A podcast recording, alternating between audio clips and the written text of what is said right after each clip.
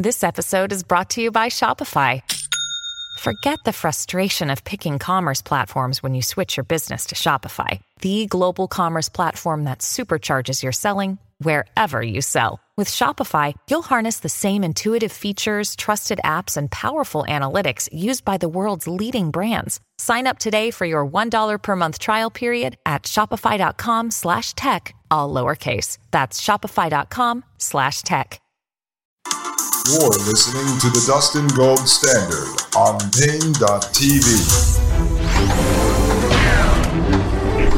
Ladies and gentlemen, I am Dustin Gold. Welcome back to the Dustin Gold Standard right here on Paine.tv slash gold.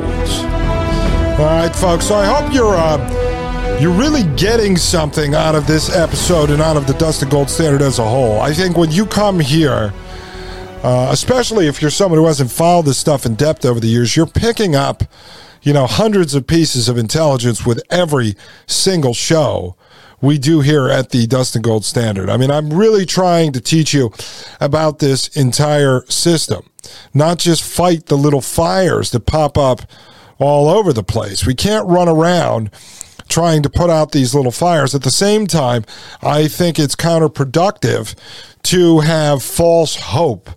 Like hope that the system is going to go back to normal. What is normal? Was the system normal before COVID land the high school theater production?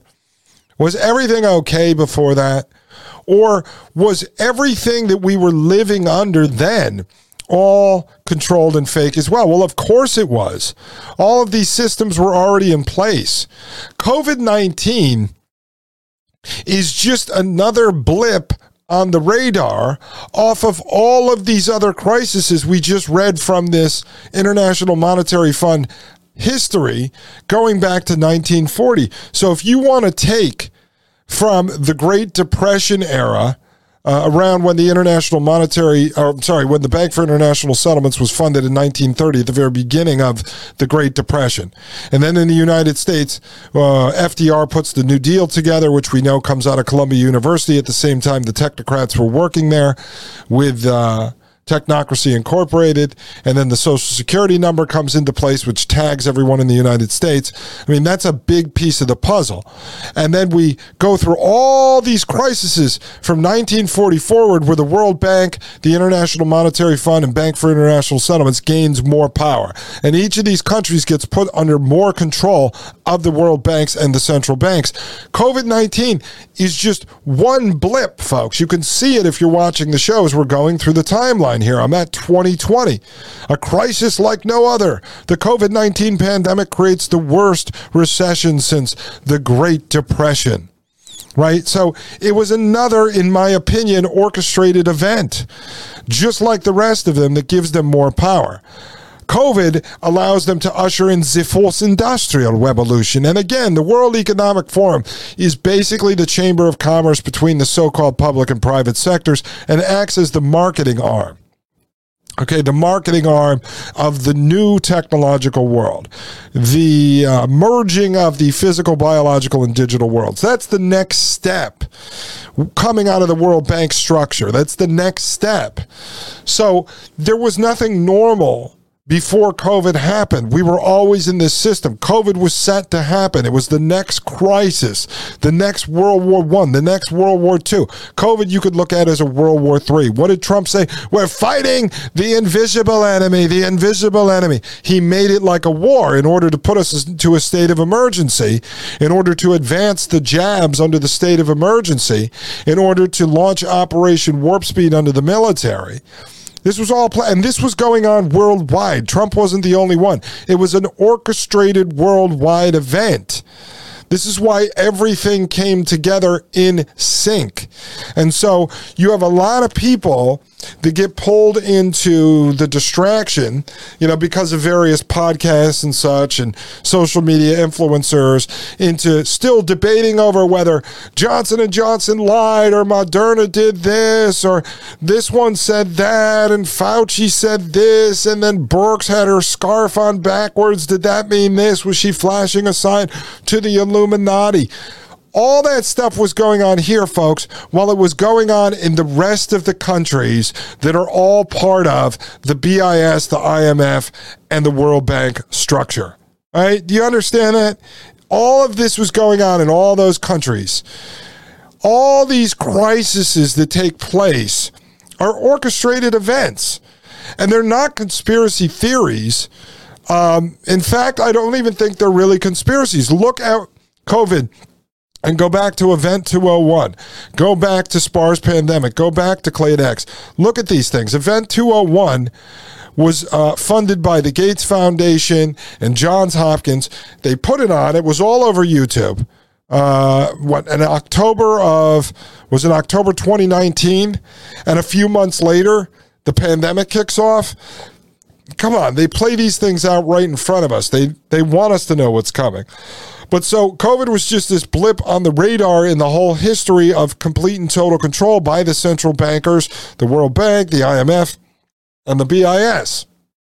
It's all orchestrated. So there was nothing normal before that. The problem is is that most of us don't understand our enemy. And so once we start to figure out who the enemy is, and we'll even see like people like Peter Thiel that I'd love to harp on, and people like Ray Kurzweil and Elon Musk and Dennis Bushnell, the chief scientist over at NASA, they are nodes within the system.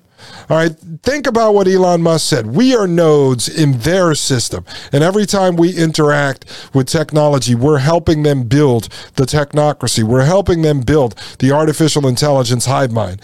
We're helping them build the system of total control. Well, they are just nodes in the system as well. All these guys are bit players. They move money around. They force adoption campaigns of technology. They make transhumanism and technocracy cool. They make UBI cool. They make CBDC hip. They're all players in this well. They're nodes within the technocratic system. Now, they are the haves and they get to sit up at a higher level than we do. But see, the enemy is this whole system, but we also have to understand the history of the system because that's what will finally allow you to free yourself of the illusion uh, of, of some free land we were living in. Uh, under some liberal democracy or some representative government here in the United States or anywhere within the West, really. That was just an illusion.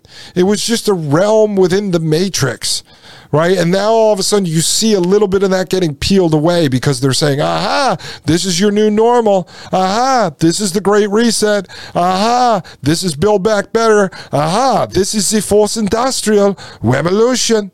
This is Web 3. This is the metaverse. They're starting to show you. And you go, oh my God, we're losing our freedom. We're losing our liberty. It was taken away a long time ago.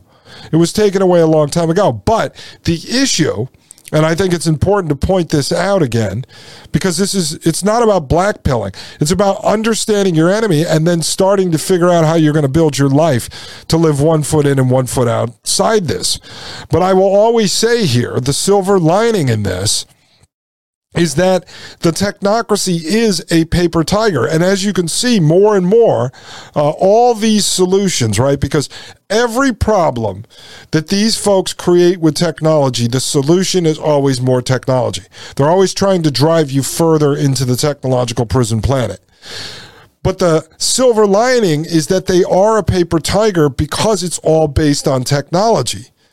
If the technology collapses, if the electricity collapses, if the satellites that they're running this on collapse, if the internet goes down, right? Whether it be our internet or their internet, I think they have a different internet they're operating on.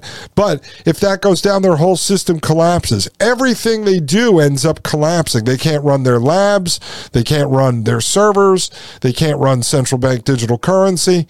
That's how they're connecting everything.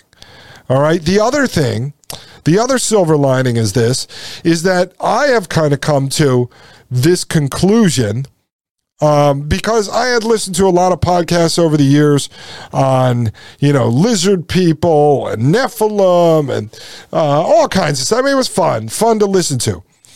Uh, or are some of these people satanic and they're actually directly working for the devil and all this? See, that stuff I don't buy into because the system they're building, right? The system they're building, they wouldn't be going through all this with committees and conferences and NGOs and world think tanks and bribing politicians and bribing CEOs and threatening people and blackmail and all the rest of this if they were lizard people. If they were lizard people, why would they go through all this? If they were directly working with Satan, what would be the point of doing all of this stuff? And then not only having to align all their evildoers, but then they have to trick all the worker bees into helping build this.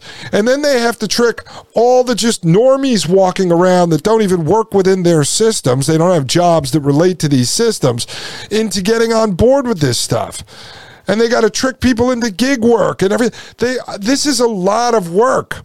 It's a lot of effort. If they were magical wizards, they would just snap their fingers and all this stuff would be done. So there's a silver lining there. Is we're not dealing with some superhuman entity. Now, at some point, are these guys going to effectively become some sort of human cyborg lizard type thing, plugging a brain chip in their head, walking around with Starlink satellites beaming a, a third layer of their brain down in the form of a silicone based neocortex like Ray Kurzweil and Elon Musk and Peter Thiel and the rest of them want? And then their body is going to have nanobots running through it and they're going to be able to live forever. I mean, eventually, will we have to battle those kind of people? Yeah, that's probably going to be our biggest problem. But right now, they wouldn't be doing all this and they wouldn't be trying to insulate themselves from uh, one of their orchestrated collapses because the thing that they fear is that we run to their houses and we Muammar Gaddafi them, not in an orchestrated fashion like the coups that they they strategize and they deploy, but in a true in a true organic fashion where people rise up and get so pissed off and run to their homes and start burning them down and dragging them out on the streets, you know, and beating them to death with uh, rotten bananas. I don't know. But um, it tells me that they are flesh and blood because they do fear that. Everything they do is so orchestrated, it's so planned. All right, it goes on to say 2020s, a crisis like no other. The COVID 19 pandemic creates the worst recession since the Great Depression. 2020, the Great Lockdown. To tackle the health emergency, countries froze large chunks of economic life. The IMF acts swiftly to help its members. Enormous uncertainty clouds the prospects for the global economy. Right? So that's how they end the history here on the website uh, with the great lockdown, ladies and gentlemen. So now they don't have anything new on here yet. Why? Because they obviously don't have an orchestrated event that they think was big enough yet. What's going to be next? The great cyber attack? Or is it going to be the uh, great Russia Ukraine war? They haven't added that here yet. Is it going to be the great uh, electrical grid shortage? I mean, what's it going to be? What's the next big one where the IMF and the World Bank come in and they take more power? Or or have they already taken all the power that they need? And maybe that is the case. Maybe they consolidated all the power at this point. All right, we're over at uh, researchpedia.com. That's researchpedia dot info. I said com. It's researchpedia.info. And I just want to show you this quick article. Difference between International Monetary Fund, World Bank, and Bank for International Settlements. And it says here there are many important financial institutions that operate for the economic developments throughout the world. Among these, there are two institutions named as International Monetary Fund and World Bank, created by John Maynard Keynes, a great economist of the 20th century in the United States, with 44 nations in 1944. So we just learned about that before. These institutions jointly identified as Bretton Woods institutions. Both of the institutions have a keen interest in economic issues of world and deliberately put their efforts to increase the economic strength of members' nations. The headquarters of both institutions is in Washington, D.C. The Bank for International Settlements is an international financial institution owned and operated by central banks.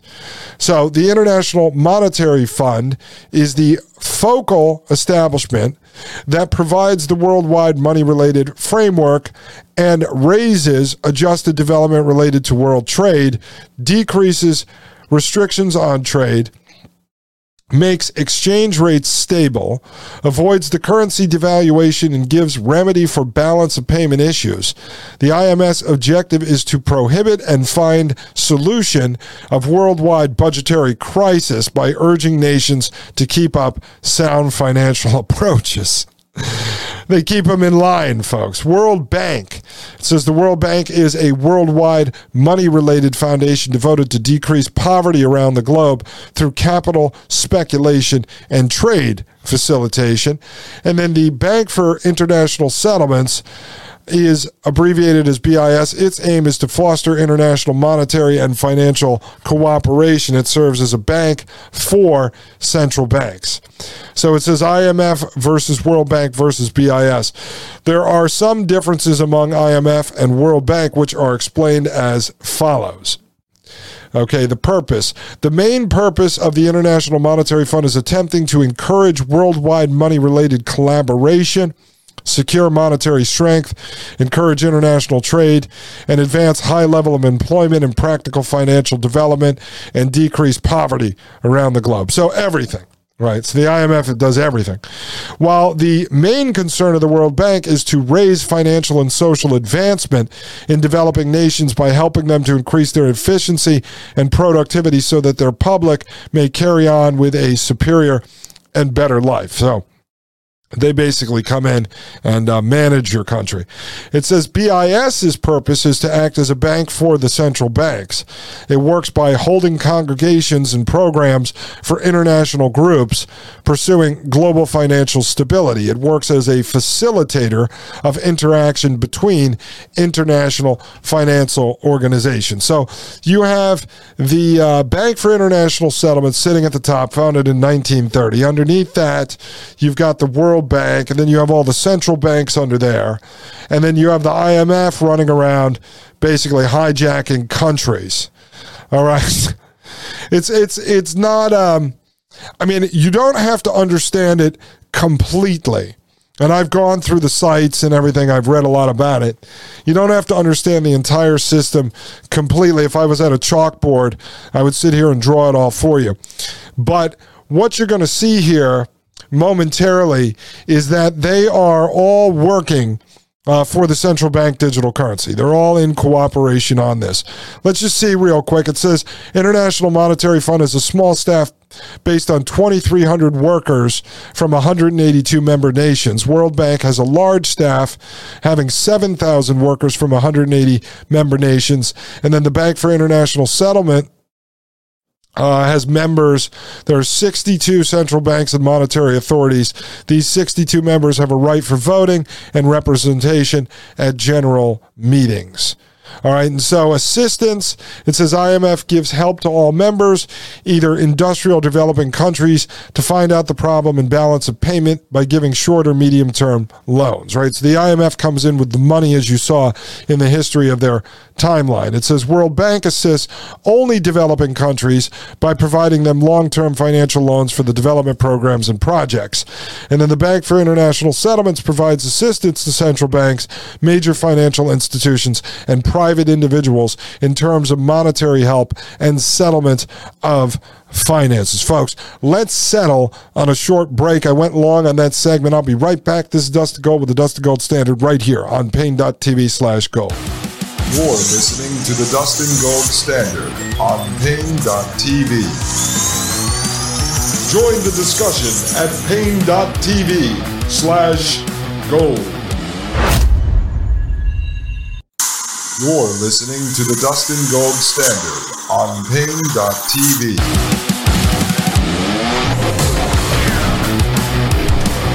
Ladies and gentlemen, this is Dustin Gold with the Dustin Gold Standard right here on Paine.tv slash gold.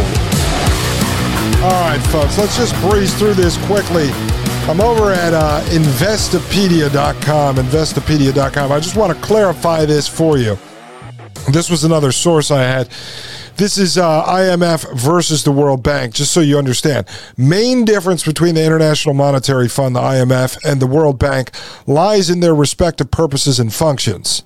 The IMF oversees the stability of the world's monetary system, while the World Bank's goal is to reduce poverty by offering assistance to middle income and low income countries. All right, so just that there. Now, let's go back to researchpedia.info. This is bank or fund. IMF is actually a fund. That means it does not borrow money. It just lends the fund to 182 member nations. World Bank is actually a bank. That explains that it can borrow and also lend the money. A bank borrows new money from the investors in the world and lends out the money to the countries having poor government for their development projects and to reduce poverty. Bank for International Settlements is a financial institution acting as a bank for international financial groups and central banks. And so the structure structure of the IMF is not very complex as it's uh, most of its staff works at headquarters, whereas it has small offices in Geneva, Paris, and New York, United Nations, right? So the United Nations in New York. Goes on to say the World Bank structure is somehow uh, somewhat complex. Uh, as compared to the IMF, it constitutes two main organizations, named as the International Development Association, the IDA, and the International Bank for Reconstruct- Reconstruction and Development, that's the IBRD. All right, so it's the World Bank. And then you have Bank for International Settlements headquarters are situated at Basel, Switzerland. That was established on uh, May 17, 1930, as we learned earlier. It's an international financial institution that maintains cooperation between 62 central banks. And then it says IMF is not called a bank, so it does not work between borrowers and investors. The World Bank can be named as an investment bank. It works between investors and borrowers, receiving from one nation and giving it to another. And then the Bank for International Settlements is an international financial organization. It's a bank to the central banks. And so it says here their resources. IMF has notable resources currently valued more than $215 billion. The owners of the World Bank are governments of their 180 member countries having equity shares that were valued $176 billion in 1995. And then the Bank for International Settlements uh, has its revenue uh, in IMF special drawing rights. Its balance sheet on March 31st, 2019 was 403 uh, billion dollars. And then it says receivers, both poor and wealthier member countries have freedom to get money help from the IMF. Wealthier nations or private individuals don't have any right to get assistance from World Bank as it gives loans to only credit-worthy nations. The countries which are poor are more likely to get a loan from the World Bank. Those countries can receive funds from IBRD whose per capita GNP is more than uh, that actually doesn't matter, folks. It goes on to say Bank for International Settlements works as an emergency funder for nations in trouble. It provides emergency funding through the IMF program. All right, conclusion here is that the IMF and the World Bank play a significant role in development of developing nations. From their help, countries can achieve financial and economic strength to run their country. Bank for International Settlements, located in Switzerland, is a bank for central banks. It is one of the oldest global financial institutions. It operates for the cooperation of central banks and also to ensure global monetary and financial stability. It works under the auspices of international law law. All these banks and financial institutions work for maintaining the financial stability of the whole world. Which is better, in your opinion? That's the question that they ask, not me. I don't like any of it. To be honest with you, I think um, you would know that if you're a regular listener of the Dustin Gold Standard. Now, let me just show you. This is uh, from July 9, 2021, so middle of last year. And this is from Reuters.com. And this says right here Bank for International Settlements, International Monetary Fund call for global coordination on digital C bank currencies. It says in London here, the Bank for International Settlements, the International Monetary Fund, and the World Bank made a joint call on Friday for global cooperation on central bank digital currencies. Around 90% of the world's central banks are currently looking at creating digital versions of their their currencies, raising questions about how they will work and operate with each other. Quote, central bank digital currencies offer the opportunity to start with a clean slate. It is crucially important that central banks take the cross border dimension into account, end quote, said John Cunliffe. Uh, chair of the Committee on Payments and Market Infrastructures and Deputy Governor for Financial Stability of the Bank of England, said in a report prepared for the G20 meeting in Italy. Quote, the implications of central bank digital currencies, even if only intended for domestic use, will go beyond borders, end quote, added Tobias Adrian, financial counselor and director of the IMF's Monetary and Capital Markets Department. The report said that facilitating international payments with CBDCs could be achieved through different degrees of integration and cooperation, ranging from basic compatibility with common standards to the establishment of international payment infrastructures. Interoperability will be crucial, while multilateral collaboration was also needed on the potential macro financial consequences CBDCs could cause, it said. All right, so I just wanted to show you. So now you understand the history of the Bank for International Settlements when we talk about it, the International Monetary Fund when we talk about it, and the World Bank when we talk about it. And then each of these countries has central banks, as we went through the other day. I think there's 190 countries with central banks. I don't it's changing all the time, too.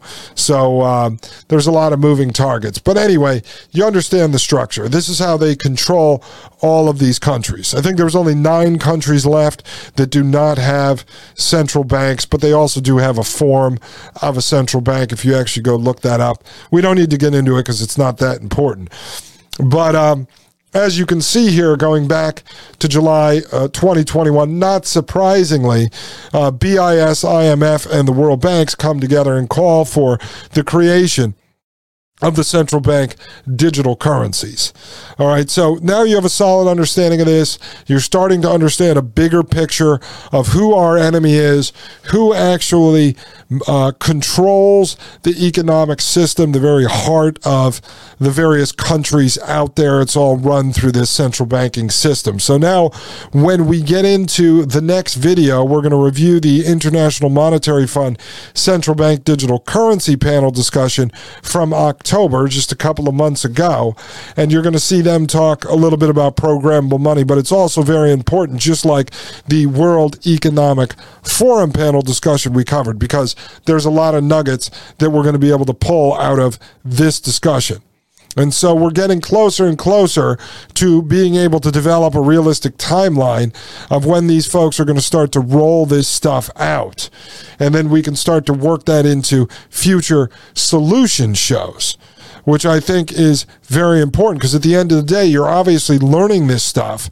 You obviously turn in, tune into uh, the Dustin Gold Standard or the Thomas Paine podcast or any of the other shows that are affiliated with this network or shows of people that have been guests on this network because you want to try to understand what the hell the future is going to look like, what you should do with your investments today, how long are they safe for, uh, should you be pulling out cash, should you be, I don't know, building a bunker underground to live in. I'm not sure if I'm going to go that far, but I think the more we know, the more we know about our enemy, the more we know about our enemy the more the plans that we develop our individual personal family plans we develop are going to have a better chance at helping us prosper in the future because we will understand the goals that we write down and the steps to get to those goals. Maybe those steps are wrong and it'll save us a lot of headaches in the future, folks. And to be honest with you, after this episode, going through the history of all this stuff, I have a massive headache. I wasn't planning on actually breaking this all down today.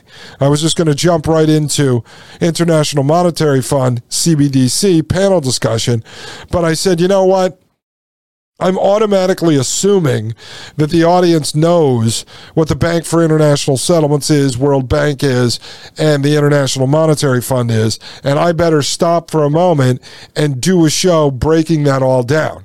And we put it out at midnight on Friday night so people can listen to that on Saturday because it's something you might have to listen to a couple times, or maybe you want to jump on the computer, jump on these websites, poke around, and educate yourself a bit more on it. And as I said, in future episodes, we'll get into, you know, all the conspiracies and stuff surrounding this, but even with the official narrative, folks, just like I say with Operation Paperclip or with MK Ultra or with the Singularity Institute, just with the publicly sourced information coming from the official narrative, is that not bad enough? You could see what happens. A crisis ensues, and boom, the bankers are there to save the day. But if you want to go look at the other timelines, you'll see that a lot of these crises that ensue come from uh, the bankers as well, ladies and gentlemen. The bankers love to be on all sides of everything. That is how you ensure complete and total control. But the money men behind this technocracy are what makes the system work, ladies and gentlemen. This is how the technocracy is coming to fruition, and the people behind it, as I suspect, with Howard Scott, the founder of Technocracy Incorporated, Back in the 1920s and 1930s, we found him connected to the guy who is known for starting the Federal Reserve here, our central bank that went into fruition in 1913 under President Woodrow Wilson, was palling around. Howard Scott, the technocrat, was palling around with Frank Vanderlip, who was instrumental in the development of the central bank in the United States, ladies and gentlemen. The bankers are always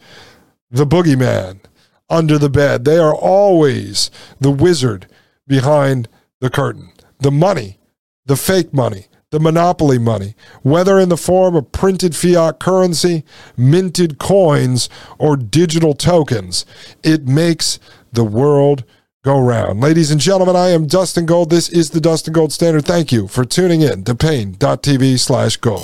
The Matrix is a computer generated dream world built to keep us under control in order to change a human being. You're listening to the Dustin Gold Standard on Paine.tv. Join the discussion at Paine.tv slash gold.